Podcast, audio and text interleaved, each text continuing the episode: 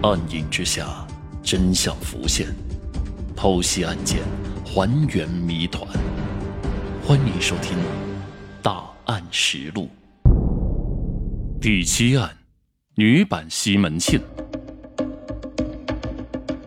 二月二十八号下午，外出只有两个星期的顾顺华突然回到家。原来他对妻子和廖红秀的关系仍然放心不下。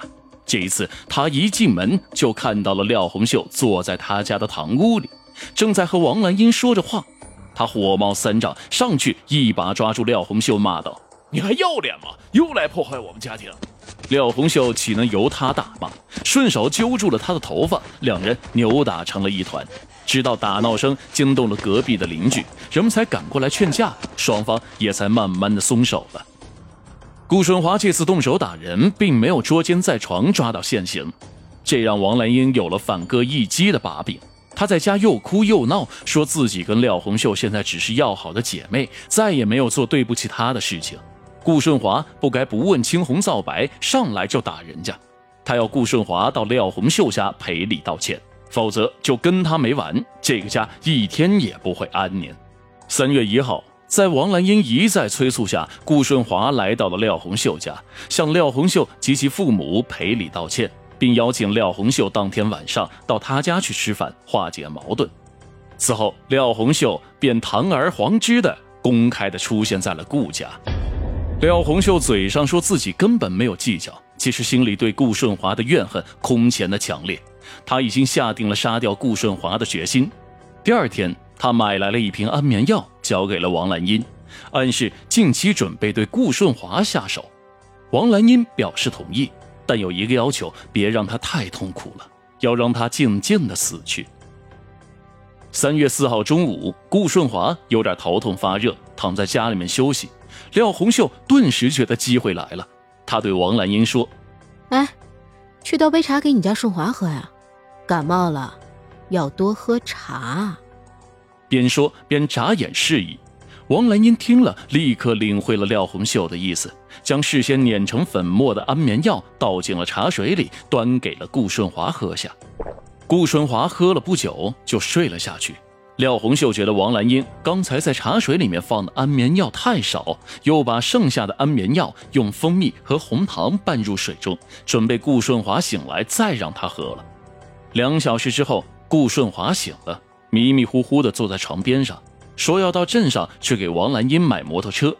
王兰英走过去摸了摸他的头，说：“哎，你还在发烧，哪里也别去。”说完，端来加了药的糖水让他喝，但顾顺华只喝了一口就不想再喝了。廖红秀见状，假惺惺地说：“啊，我去买点退烧药来。”说罢。就到不远处的药店买了六颗退烧胶囊，同时又买了瓶安眠药，迅速把药片碾成了粉末，装到了胶囊里。此后不久，两人又是端水又是拿药，殷勤的服侍顾顺华吃了三粒加药的胶囊。顾顺华很快便神情恍惚，昏昏欲睡，跟王兰英说了最后一句话：“我，我明天，嗯，又要去上海了。”我是爱你的。他一边说，一边鬼使神差的将自己的脖子上的一条金项链拿下来，戴到了王兰英的脖子上。见到顾顺华昏昏沉沉的睡去，廖红秀将王兰英打发出去买菜，自己就在顾家一堆放杂物的房间里挖了个坑，将正在打着呼噜酣睡的顾顺华拖进了坑里，残忍的用土掩埋并踩实了。王兰英买菜回来。廖红秀告诉他，自己已经将顾顺华干掉了，现在埋在地下。王兰英吓得腿一软，差点跌倒。廖红秀连忙将他拉起来，说：“怕什么？有我呢。”当天晚上，两人又抬了几块水泥预制板压在了坑上，因为当地有一种迷信的说法：如果在冤死者的尸体上盖一张渔网，死者的魂魄就跑不出来了。从而无法找仇家报仇，做贼心虚的廖红秀便找来了一张渔网，罩在了预制板上，上面又铺上了一层厚厚的泥土。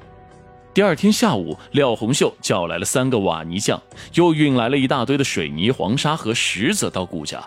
村里的人很好奇，问他要做什么。廖红秀回答说：“哦，孩子大了，兰英叫我找人给他单独做个房间。”当天，在廖红秀的指挥下，瓦泥匠们就将那个埋尸的房间铺上了水泥地面，还把门窗也完全的封闭起来了。接下来，王兰英和廖红秀伪造了一些顾顺华已经去上海的假象。廖红秀还故意让一个急用钱的村民去找顾顺华借钱，王兰英却和借钱的人说自己的丈夫已经去上海了，可以用手机联系。这个村民还信以为真了，就发了短信到顾顺华的手机上。王兰英随后又用丈夫的手机回了短信，说：“我已到上海，借钱的事儿等一两个月回家再议。”尽管如此，作案后的王廖二人整天提心吊胆，惶惶不可终日。几天后，当地一位细心的村民发现顾家的一个房间不合常理的完全封闭了起来，感到非常的奇怪。再联想到顾家近来闹出的风波，更是疑窦重重。于是他拨打了幺幺零报警。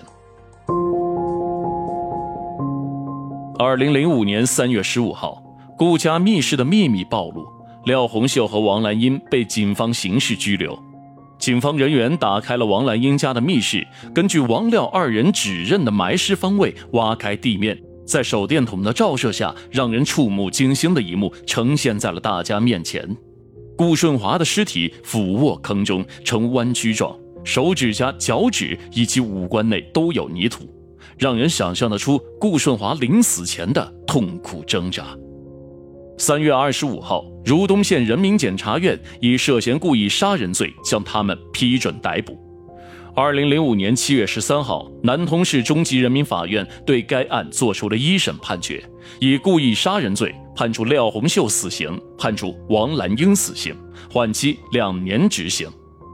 二零零五年十二月八号上午，南通市中级人民法院宣布江苏省高级人民法院对廖红秀执行死刑的命令，随即被押赴刑场，用注射方法执行死刑。